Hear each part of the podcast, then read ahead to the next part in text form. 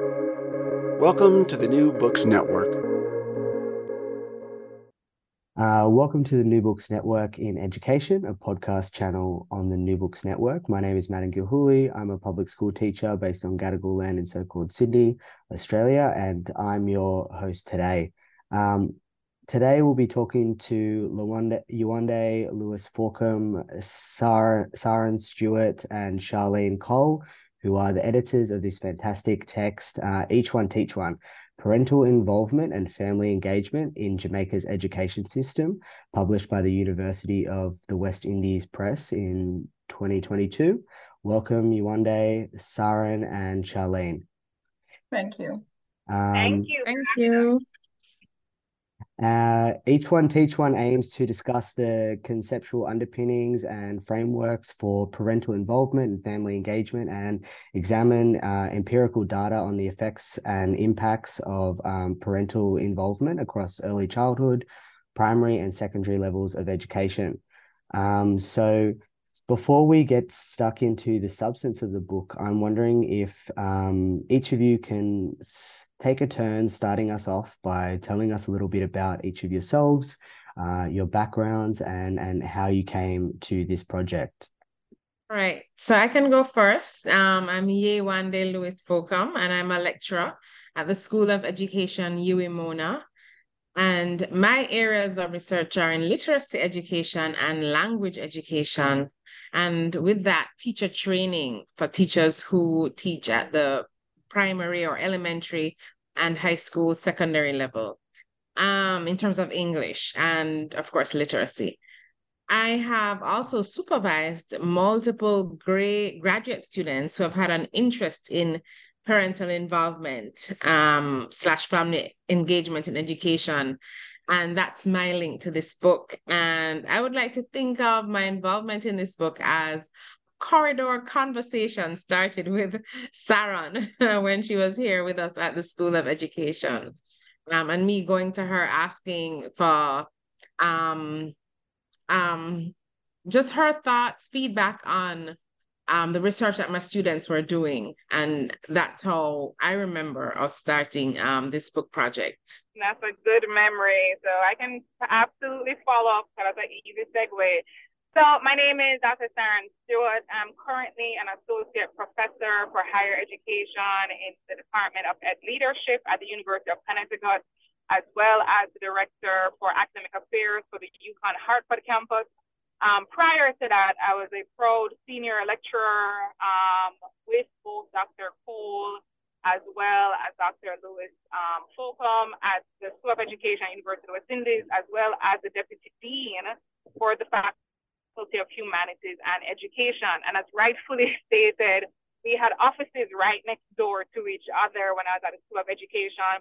I also taught and led a course called Applied Research in Education, in rewriting the curriculum um, for some of the School of Education postgraduate programs. And one of those courses led to some applied quantitative, qualitative methodologies about current um, issues and practices that were happening throughout the Jamaica educational system. And one of those core problems that would occur every single year with our students in their different um, institutions, school of education, primary or secondary schools, was the issue of parental involvement um, in particular and how that was looked at. So it was always a core topic area.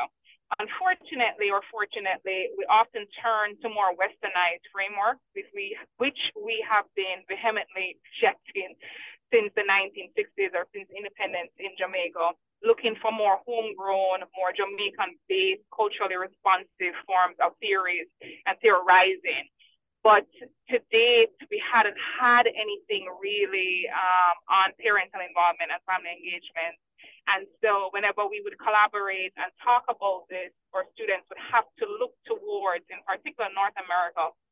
And, and for Joyce Epstein's work, who is probably the most prolific in this space, and we started to just feel like, you know what, time is time. Time is, um, we kind of need, we have enough top courses and scholars in the field.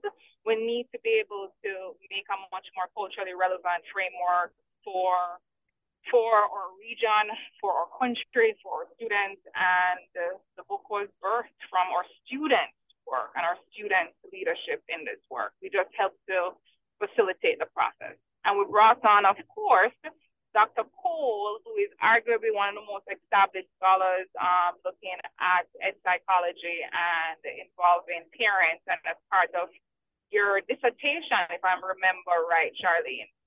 Yep. Yep. Okay, thank you very much. So it's it's so nice that we segue nicely into everything here. So I will start by saying, so Sharline Cole, um, educational psychology, University of the West Indies, Mona. I started working there in 2017. But before there, I was a classroom teacher, a teacher of the deaf, and of course, a VP. So from those experiences, I would have seen the issues with parental involvement. And I've seen where the students who did well had parents who were fully involved, parents who were there encouraging them. And of course, the school facilitated that.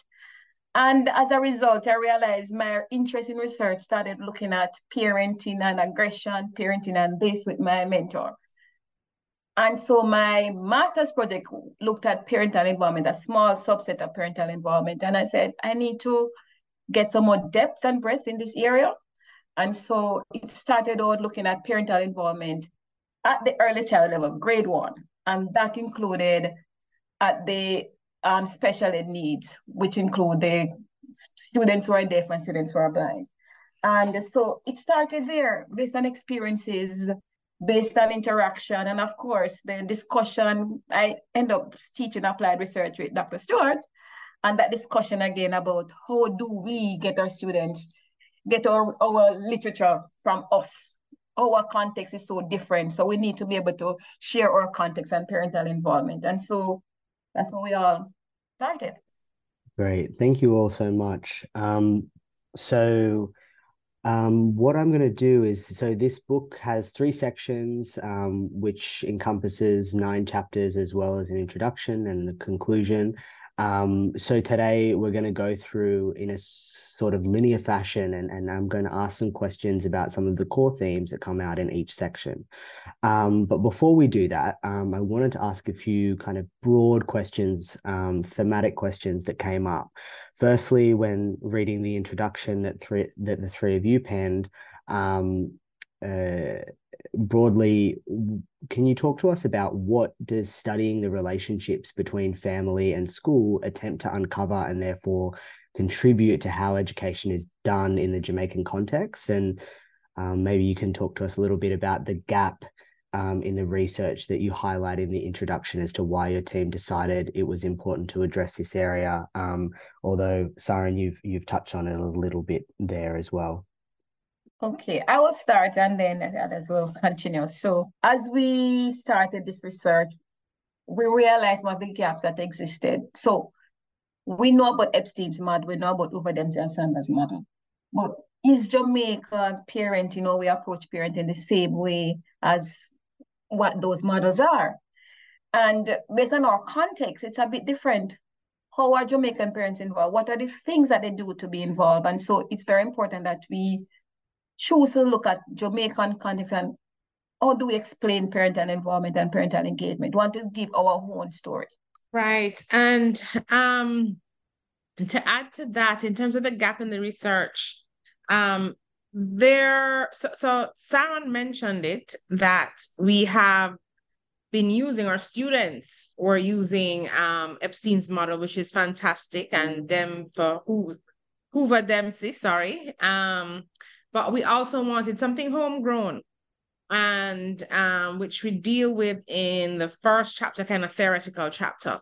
But going back, there is research in Jamaica on parenting, but that focused broadly on um, parenting and family life and not so much on education.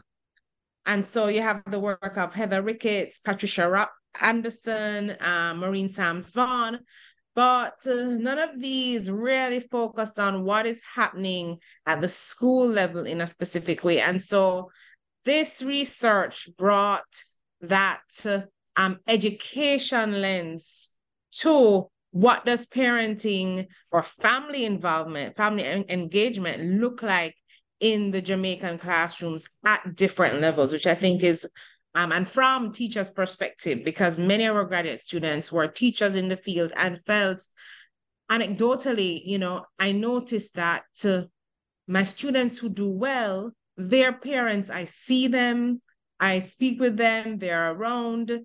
Um, but the students who are not doing well, I'm not seeing their parents or their family members.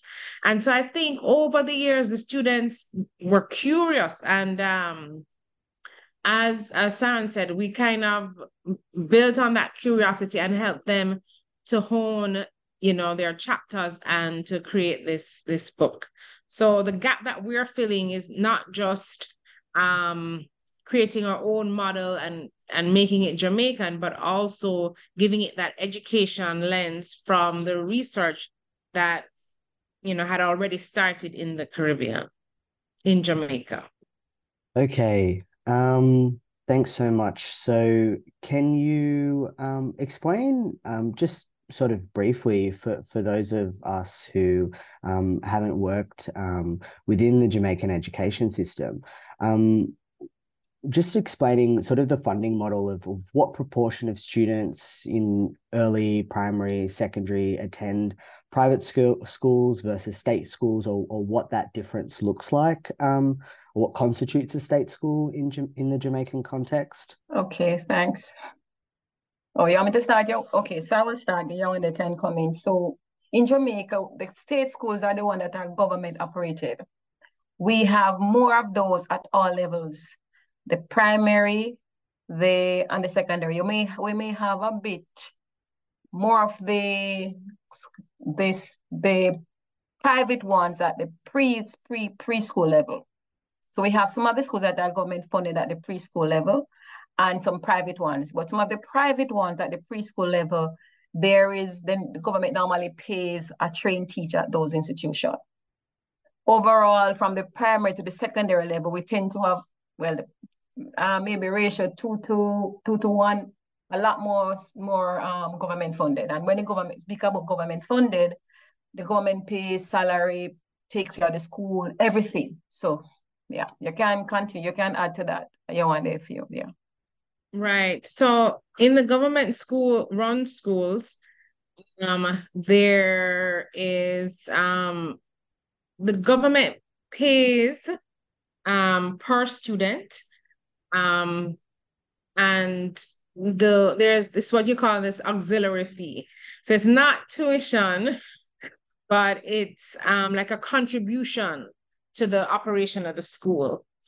For the private schools, the private schools pay, in a sense, the full cost of what it would take to educate a child plus the extracurricular. But I'm going to give you some figures so that you can understand it. These are the ones that I got. Um, I couldn't get any more recent figures, but these are from 2017. But I think it's generally um, applicable to no 2023. But at one point in time, there was a grade four literacy test that was um, administered nationally, and they would give reports, the Ministry of Education, and in one of their reports, they had 232 private schools with 4,371 students who took that exam, that grade four literacy test, compared with 765 public schools, and this is at the primary level or elementary level, with 33,680 students. So as you can see, the bulk of Jamaican students go to public schools. And um the the fees are, I mean, are quite high for the private schools um versus and they're smaller in terms of student teacher ratio whereas in the public schools um the fee is much less or the auxiliary contribution is much less and um but the schools are larger.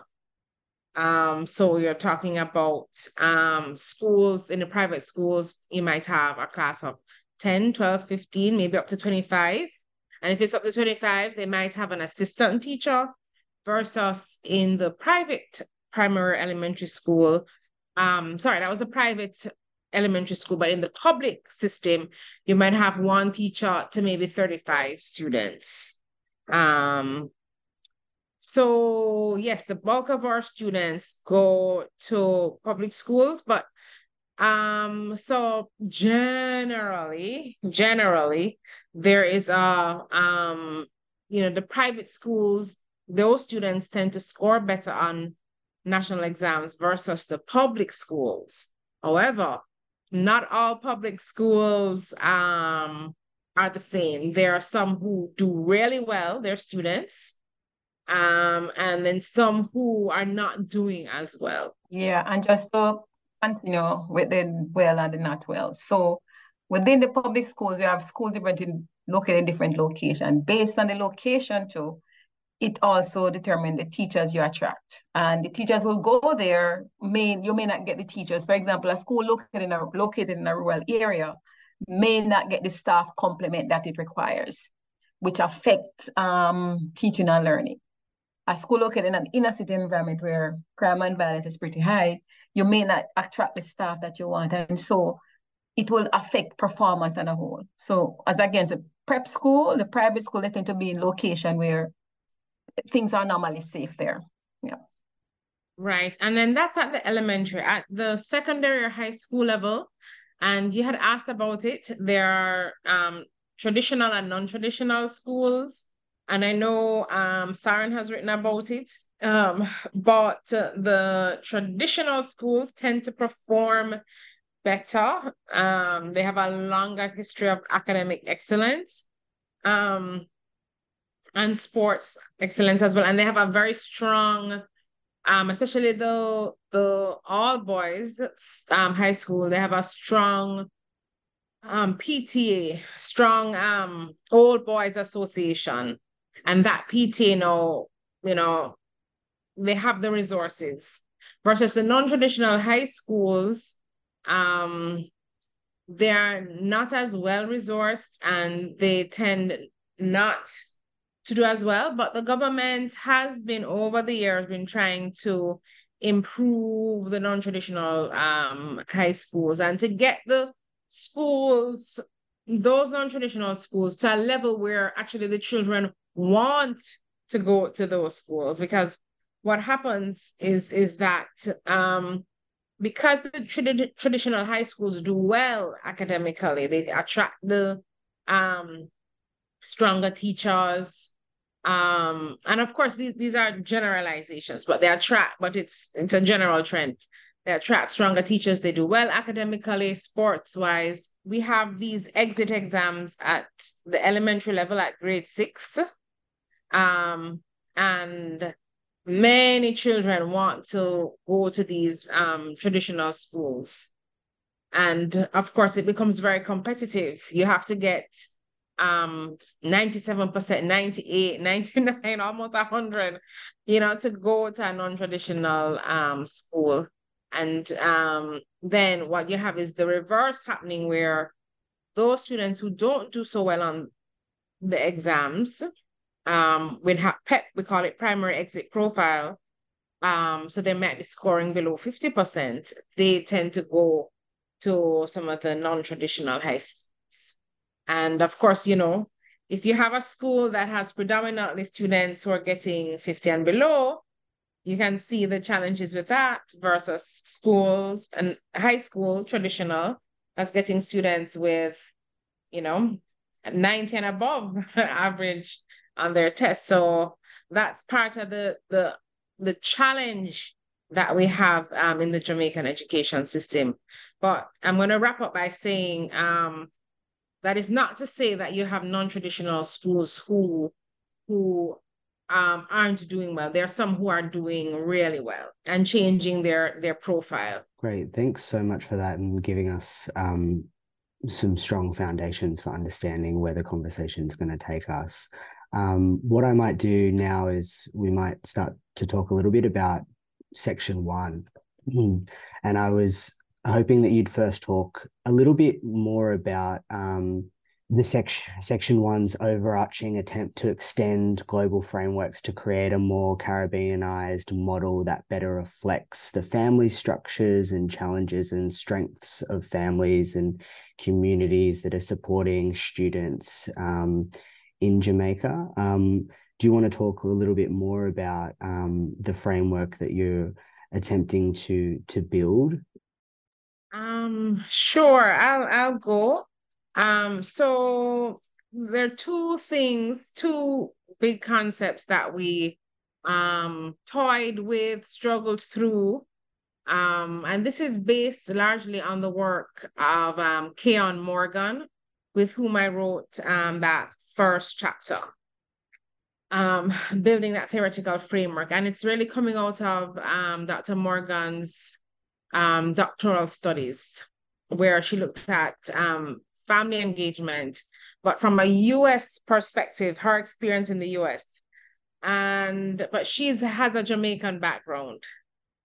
And so she and I collaborated on that chapter and um, used this model, um, this uh, um, family engagement um, framework um, to to to look at how is it that we can do two things. One is um, looking at how do you shift the narrative from looking at only parents, parental involvement, to family, considering that in the Caribbean, many children, most children, are not only taken care of or cared for by their parent, a parent, but maybe a grandparent, a grandmother, grandfather, an aunt, uncle, older sibling.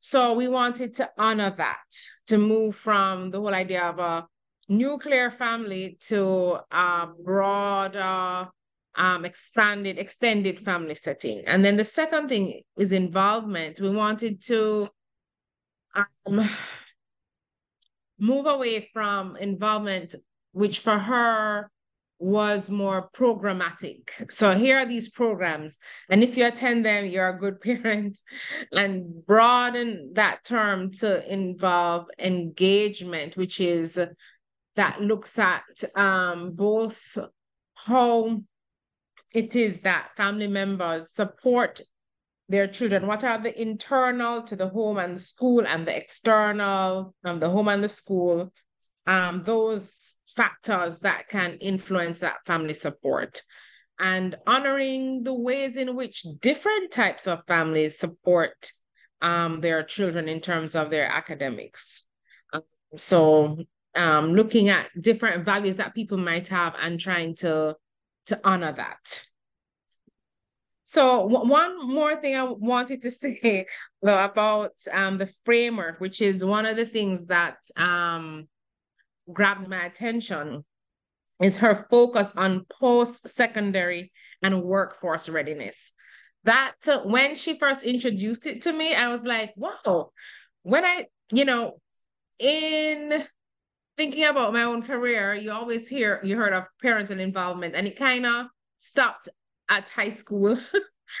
and this framework goes beyond and says, as human beings, we are lifelong learners. So your involvement, your engagement with your child is not just at the end of the high school graduation, but goes beyond to undergrad, graduates even, because as she, you know, I was having a discussion with her and um, Dr. Morgan pointed out that, you know, in the Jamaican setting, because of the economy, um, people don't readily leave the home. So they're at you know the family home for an extended period and they still do um value that type of support that the different older family members give them and then the workforce readiness is so key and and and appropriate timely now because our government is focusing on certain goals for 2030 you know that we want to achieve as a nation.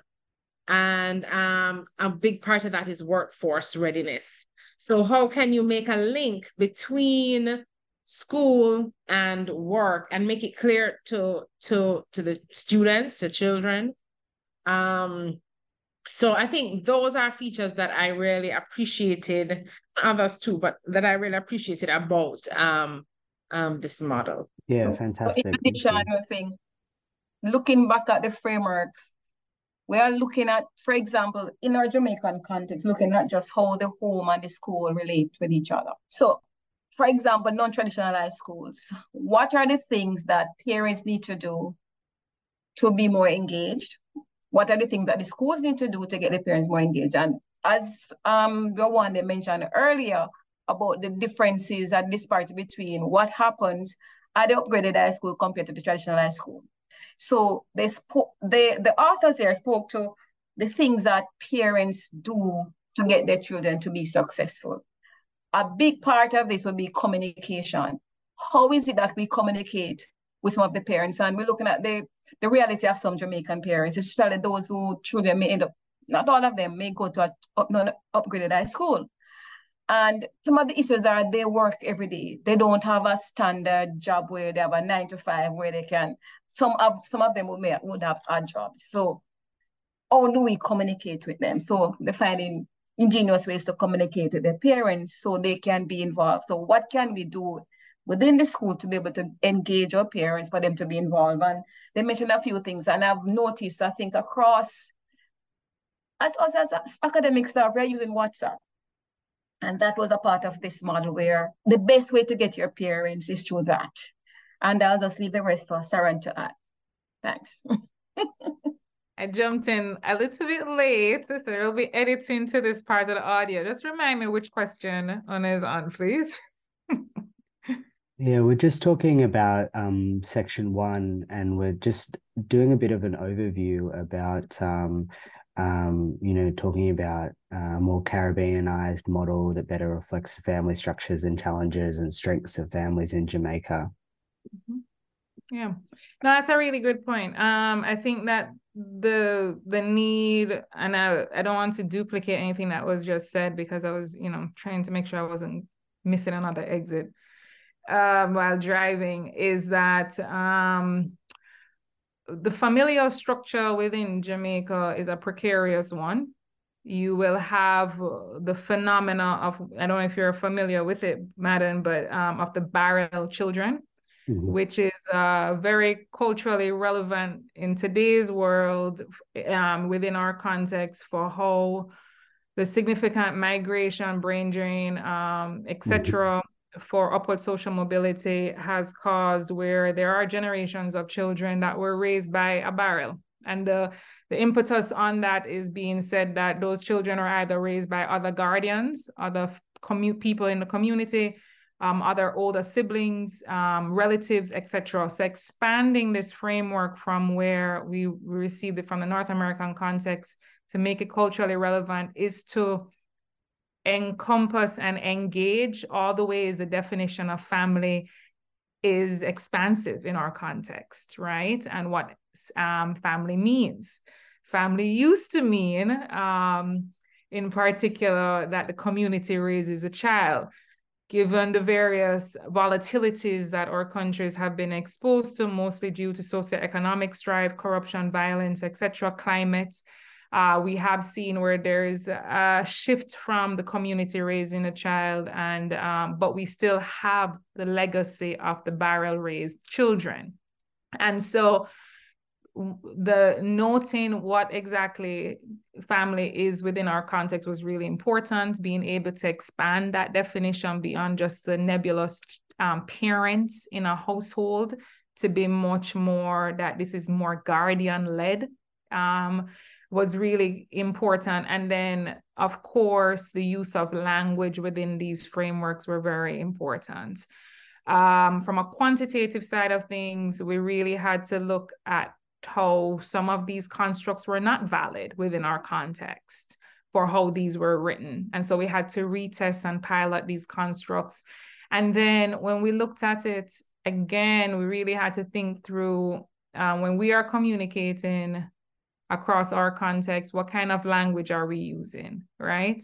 So that we're not becoming exclusionary, but really inclusive. And this is something that I always default to Dr. Lewis Fokum on and her work or with in particular the Jamaican language unit, and really prefacing um, how we need to recognize the utility of language as we develop and incorporate and adapt culturally relevant frameworks to our context. Yeah, absolutely. Thank you so much for that. And I, I think that probably one of my favorite parts about the book was um, this really interesting, you know, this reframing of family engagement as a more grounded in communal structures and the dialectical relationship that's kind of highlighted there through this idea of, um, you know, cradle to, you know, uh, grave, you know, thinking about education all the way through, right? There's a relationship that's happening that's, um, I did think I was wondering if whether or not that was maybe indirectly um, talking to um, this concept of brain drain and how um, you know being in Jamaica that's a conversation particularly around education that is happening all the time. Um, so thinking about expanding that and how we're engaging you know as teachers um, you know with wider communities and not just a particular person um, um, I think is a really invaluable thing and something that we could do well to um, be reflecting in um, more westernized, um, you know, structures of, of, of pedagogy and how we're thinking about that. So I really that was one of my favorite contributions of the text. So thank you so much for that. Um, I wanted to ask about so in the third paper in section one, um, it looks at um, Jamaican student success in mathematics education, in which um, the authors of that chapter uh, propose a family involvement uh, framework based on Epstein's work, um, but model it specifically on the Jamaican context. And um, math education is an area of interest in in most parts of the world. Um, um, but what can we learn about um, the importance of adapting frameworks to better fit the local context? And what I really want to pick up on is something that you just highlighted, Saran, and that's um, around language um, when attempting to bring families into the fold of school community. Um, you know, because for instance, the authors discuss the positive impact of using Jamaican Creole or patois for uh, their framework and how important that is for bringing family family into the fold. So, do you want to talk on that? Yeah, I'll start and then I'll default to my expert. seriously, I call her from here often to help me with these different papers I'll write that want the proper spelling for or Jamaican Creole. I think that work is not lost on me, and I'm always humbled by it with Dr. Lewis Fokum. She knows this. Uh, I pray, you know, so I'll definitely make her add to this. I'll start us off by saying that when I think within that chapter, but more largely, making sure that we were re-looking at the framework. So it was one thing for our students they would get all of these items and then they were asked to make pilot them right? And then the assumption is that our communities speak standard academic english. I always tell people academic english is a different type of english. And we were essentially engaging communities where academic English is not the first language. In fact, you know, Dr. Fokum Lewis will definitely tell you it's not the first language in most of our schools and in majority of our Jamaican households. But yet we were giving them this pilot that's written in academic English to then pretend that they assume. So half of the time I knew when I was running the pilot with our students, they were like, boy, doc, I don't know how to do this because half of them don't understand. I said, well, make them understand. Communicate even though they have the items to complete communicate translate it for them. Do not assume that the persons who are completing these surveys understand how to read this how we're intending them to read it because language is finicky in that way right? So one of the first things that they were doing were these qualitative observations of how quantitatively they had to translate how um, their participants were even understanding each question.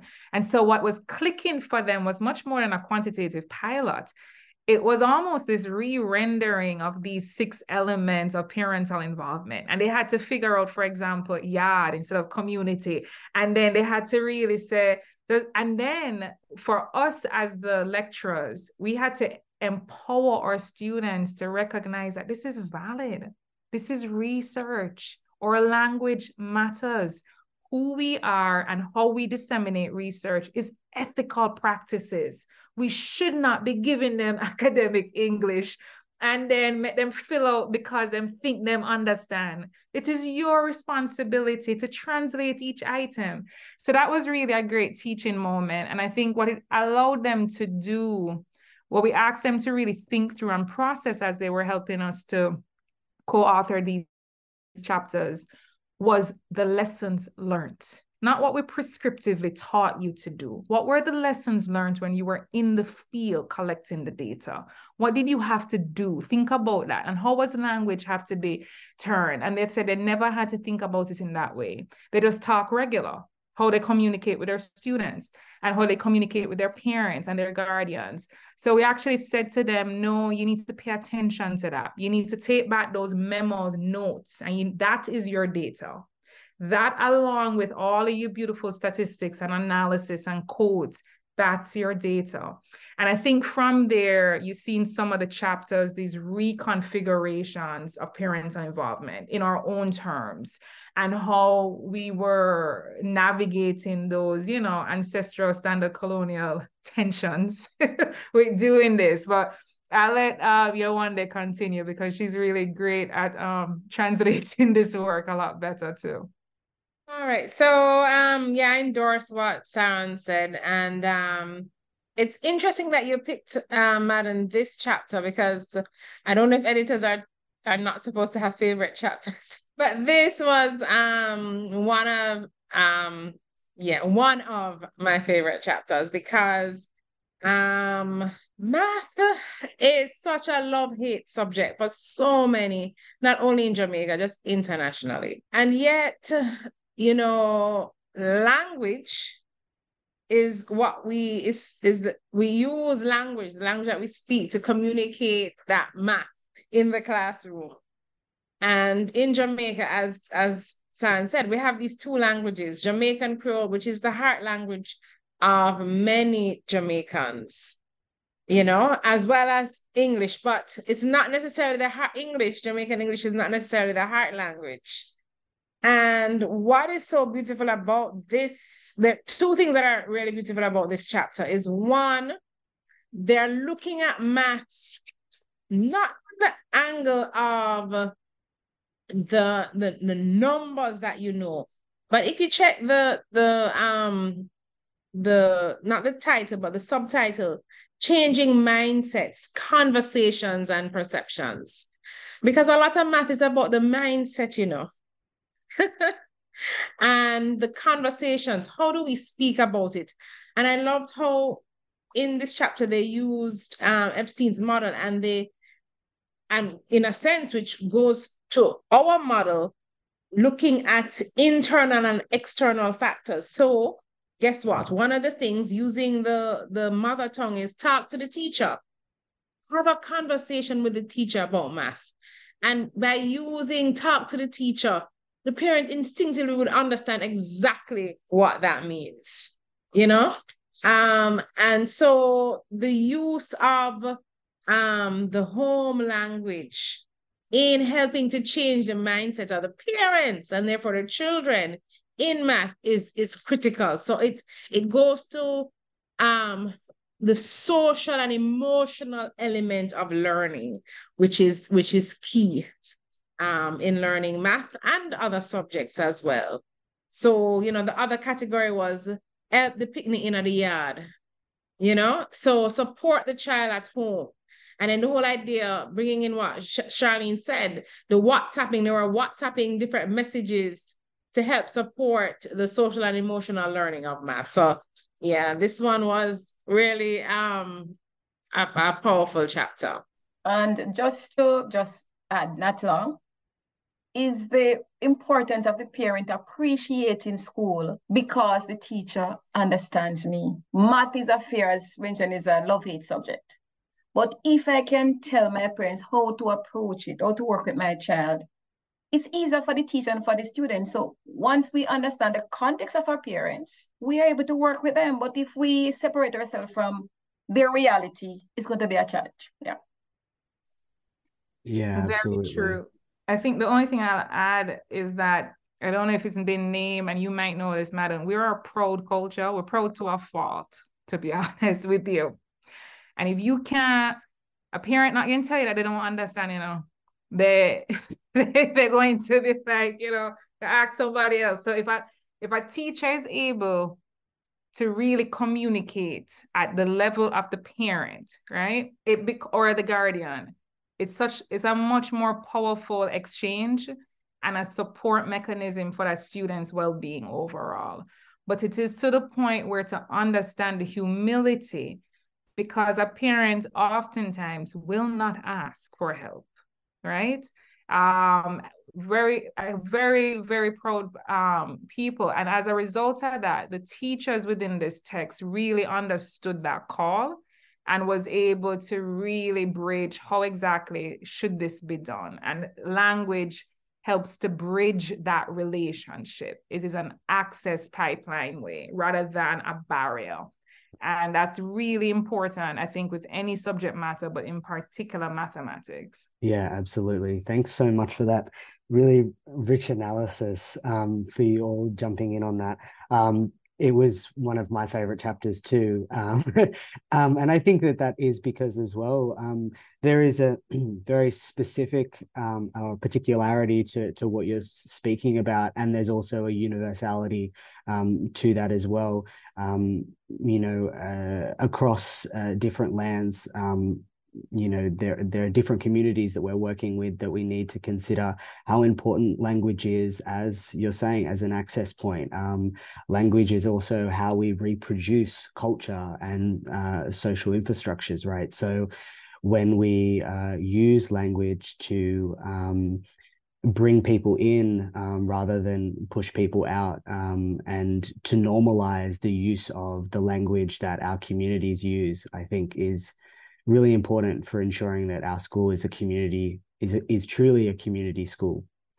Um, I want to jump into section two and ask about um, relationships. Firstly, um, so the building of reciprocal relationships between school staff, particularly teachers, um, with parents and, and, and family is crucial for any academic achievement of, of students, um, as this body of research tells us.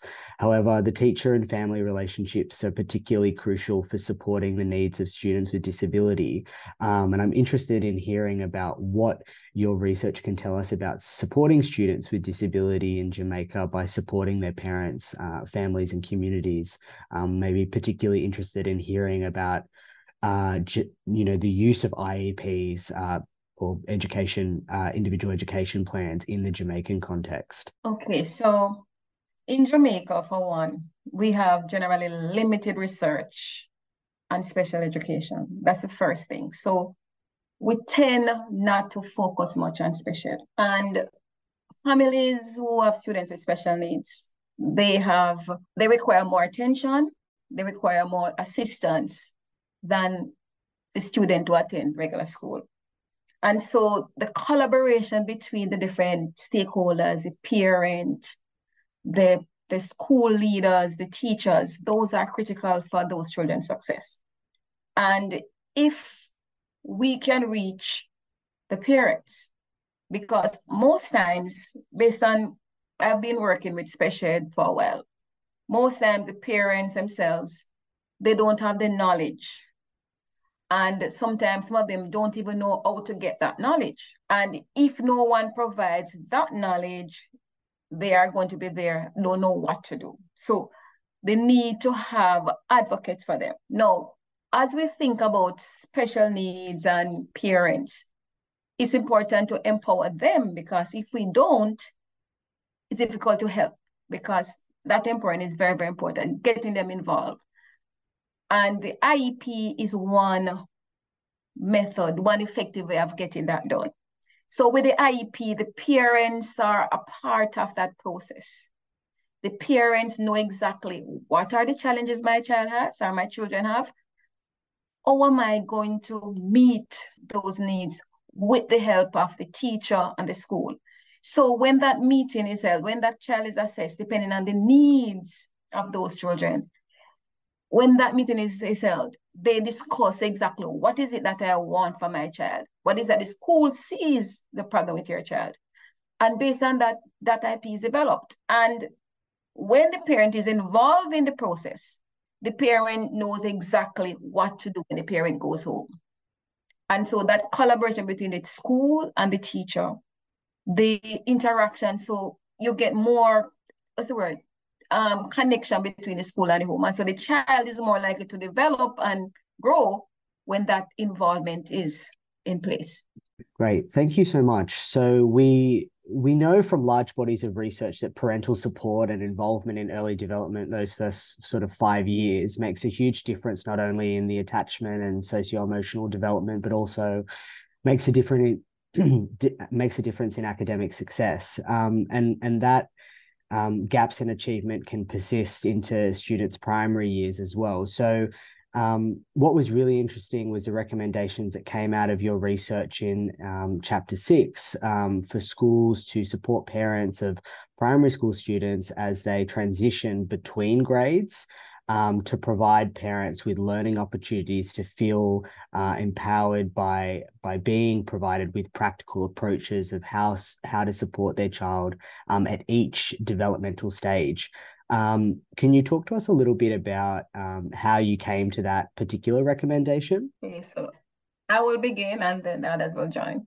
So within our Jamaican system, our curriculum is a spiral curriculum. So they start at grade one, you keep adding and adding. So, so they, at the end of the day, would have mastered all the skills. So what happens in our system, a parent may, at grade one, may be very involved because they are afraid of what is happening at grade one. They can help and they can do everything with their child. They can volunteer and they're able to help them at home. But as the children move to other classes, move to a higher grade, the parents sometimes don't know to help because they don't they don't have the knowledge level. So let's say grade three, grade four, where the maths, the mathematics and the language that becomes more complicated for the parent. And so they may not be as involved as they should or they want to be. So what schools can do, so that recommendation is providing, for example, training for parents to empower them. So you build that sense of confidence in them for them to be able to help their children. So instead of shying away from help with the math homework, instead of shying away from the other, other subjects, as they as they transition to the different to the other grades, schools provide support for the parents so they're able, they're able to help them at the different level where they transition. Right. So this this is where workshops certainly can help. Um, having workshops for parents to help them to understand exactly what is going on. Um, because just changing hats as a parent, sometimes um, you know, concepts are taught which were taught differently from how you knew it when you went to school. And um, it, it really is helpful um, to diffuse that um, sometimes um, argument between you and your child as you are helping them with their homework. It can help to diffuse that um you know dispute and empower the parent as well so that the parent knows how you know best to support you're not going to do the homework but at least you have an you have a sense of what's going on and can point them in in the right direction um, or get help um, because of those workshops. So it's more information workshops that are very helpful, I find. Yes, and before Sarah would come in, if she is coming in. So we think about at the de developmental level of each child. So as they get older, they develop more they develop more autonomy. And with the more autonomy that they develop, sometimes they don't want the parents to help, as what um Yewande said. And they have a tendency to say teacher knows best. So they, they don't want the parent involvement at that point. But the parent still need to realize that yes, the teacher knows best, but I have to support my child. Depend doesn't matter the, the level of autonomy autonomy the child may have, is what do I do? Or do I facilitate that growth, that development that that child needs. The, the training, the training activities at schools benefit a lot. I remember one of my interviews I did, the principal said she has community classes with her te- with her teachers, and one of them end up attending high um teachers college after that. because of the training for her to help her child. That's a great story. Um, thank you for sharing that, Annika. Um, I I did find this this part of the chapter really interesting. You know, the idea of running workshops as another opportunity to reach out and build um, collaborative relationships with parents um, and community members. I think is a really um, uh, could be um, quite helpful.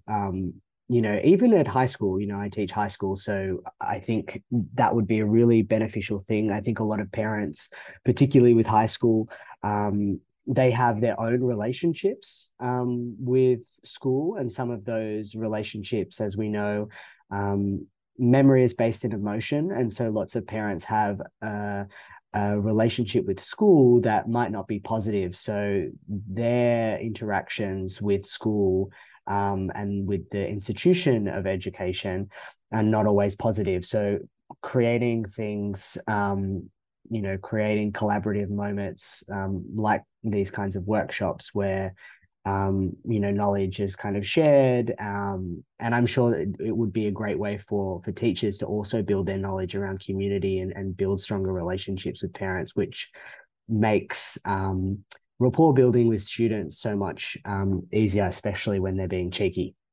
um, so um, did you want to jump on to that question? Okay. Um, so we'll, I wanted to ask about um, in section three, the chapter, uh, chapter eight, um, which looks at parental involvement in rural high schools in Jamaica.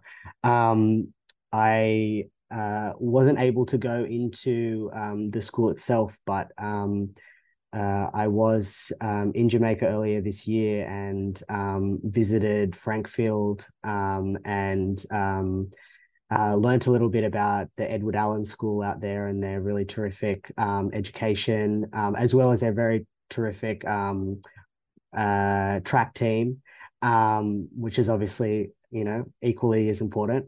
Um, and can you talk to us a little bit about um, some of the specific considerations that relate to supporting parents whose children attend rural schools as opposed to urban schools?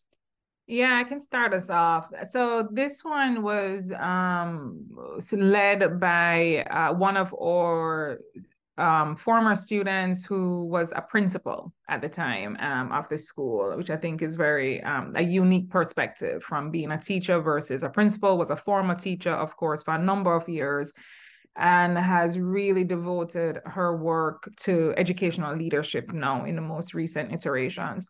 And the emphasis about this work was actually the project that she took on for her entire school, right? Recognizing that the polarizing economic gaps that are between um, urban parents and guardians versus um, rural parents and guardians is strife. And what that really signals, for example, was like one of the parents is one of the vendors outside of the school selling, um, you know, various snacks and products and things like that, right? Um, and so, one of the key determinants in their findings, which I thought was really interesting, which is really now, this was pre COVID. So, we can talk about also post COVID effects and how difficult that has been, right?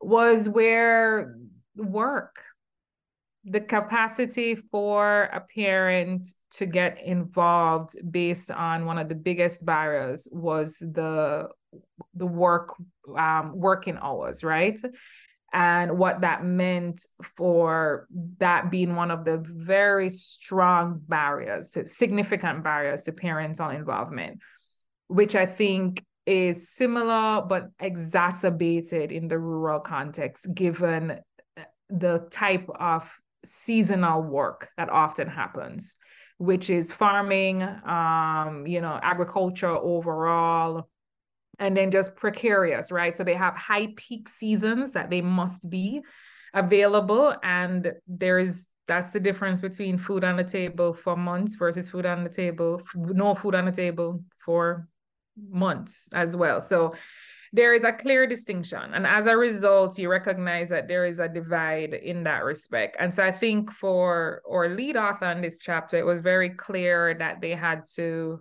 really figure out an alternative mechanism to engage parents and try to reach them on their level, which was to have small events like practic- practical events with food, for example, available, right?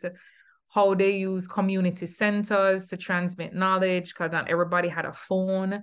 So even communication is a real significant barrier. So not everyone has access to a reliable device or WhatsApp, but they would use community based centers to disseminate core information. So they would print documents, right? Print information, print letters, and then they would bring them um, to those community centers for parents to pick up and stuff like that. So that was one of the core areas that I thought that was differential. We're going to be interrupted for a minute because I have a young child walking in. So I'm going to pass it over to one of my co-editors. Right. So what was also interesting in this study is that um, one, it's in a rural school, and oftentimes our research is focused on schools within the city, especially Kingston and St. Andrew. So this was different and refreshing. Um, the second thing is that whereas the parents felt satisfied about their level of involvement, they were not so satisfied with the school's level of involvement which uh, goes and and goes to show how sometimes you as the parent you as the school you can be thinking yes i'm do- uh, we have P- regular ptas we do this do that. But that's not addressing the needs of the parent. So um this was very insightful i'm sure to the principal and hopefully to others who read this this chapter that sometimes we have to reflect and and and even carry out even informal surveys to see are we meeting your needs? You know uh, which goes back to the movement from involvement to engagement because that engagement is more collaborative. So asking am i am i really meeting your needs? You know do you need some other um you know do we need to relate to each other's school and the parent or family in a different way and how can we facilitate that? And during something important to note is one of the significant variables was going to be um, work at home, the students working. So what's not really stated explicitly, which was going back to your question, if this particular school is situated in one of our agricultural parishes in particular that relies heavily on farming, uh, more than fisheries, but really farming. And as a result, everyone in the family is required to work the farm during the high peak seasons for picking, planting, etc.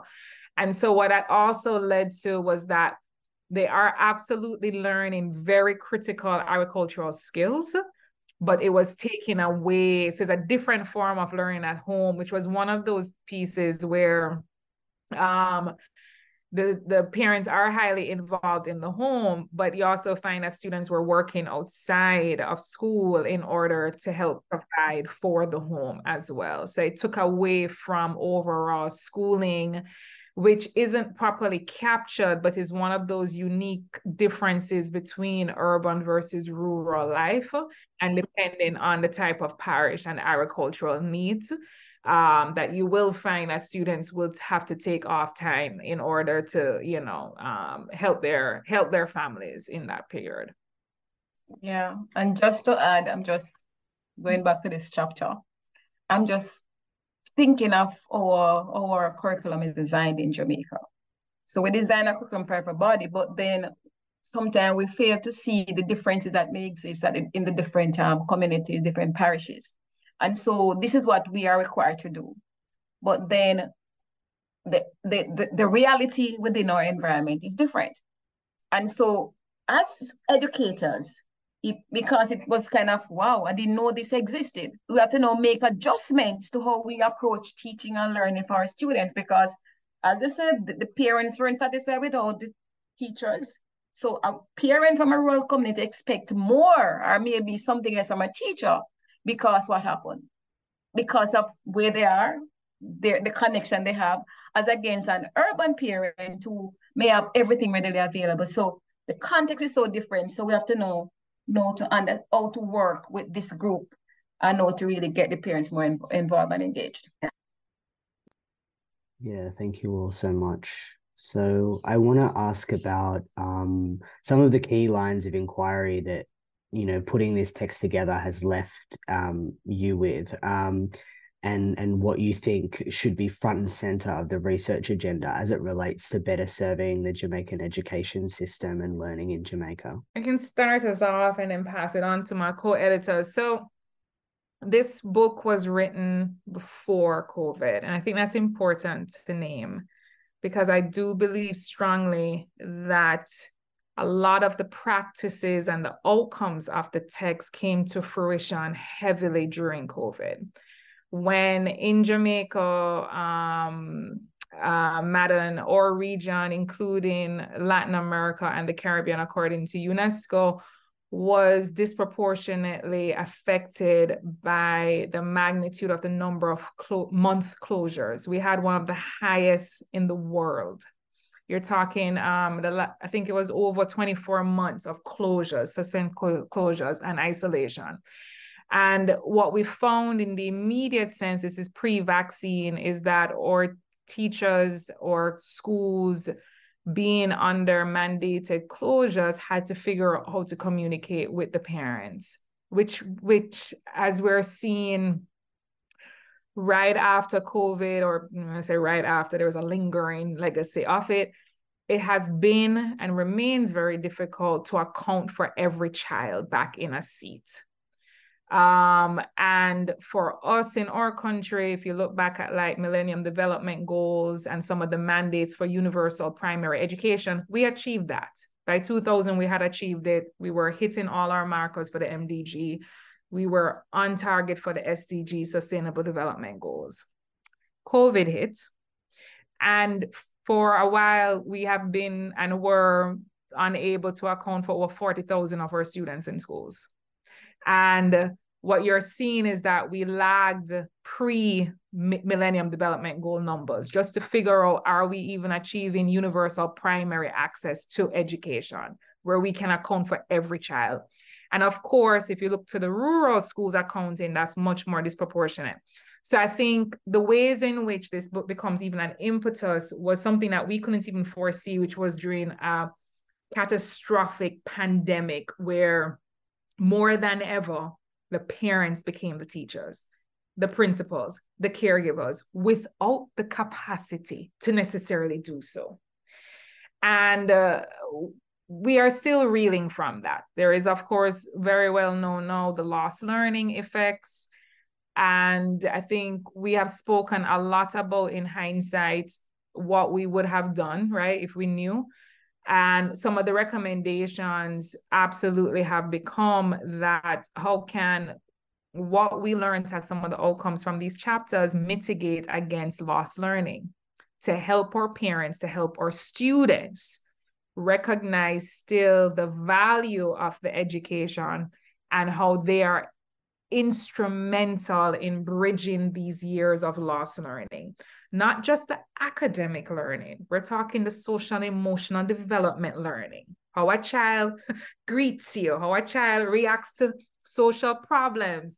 And unfortunately, we were one of the hardest hit countries with the least resources. So it's that is um that is something that I know has been getting a lot of momentum, as you heard, with our 2030 um, kind of agenda and trying to figure out what exactly needs to happen in the interim. And then the last thing I'll mention is um, we do have a couple of chapters on early childhood, but there there needs to be a zoned in effect. The amount of data that we know now in the Western world, especially around Western research with regards to the effects of the birth through eight or pre-birth to eight, we are nowhere close to where we need to be. And we do have Dr. Zoyah Kinkead Clark, who's one of our very profound um, early childhood um, researchers in the region, period. And her work has been longstanding in providing this strong impetus that where most of our funding needs to go is to early childhood. We have missed significant critical um, areas in our children's development by the stratification of our basic schools versus early childhood versus you know just the various levels of lack of regulatory approaches um, to and the valuing of early childhood has really affected us significantly within our education system so so just to continue so Saran spoke to early childhood the importance of ensuring that we are they are fully prepared for school.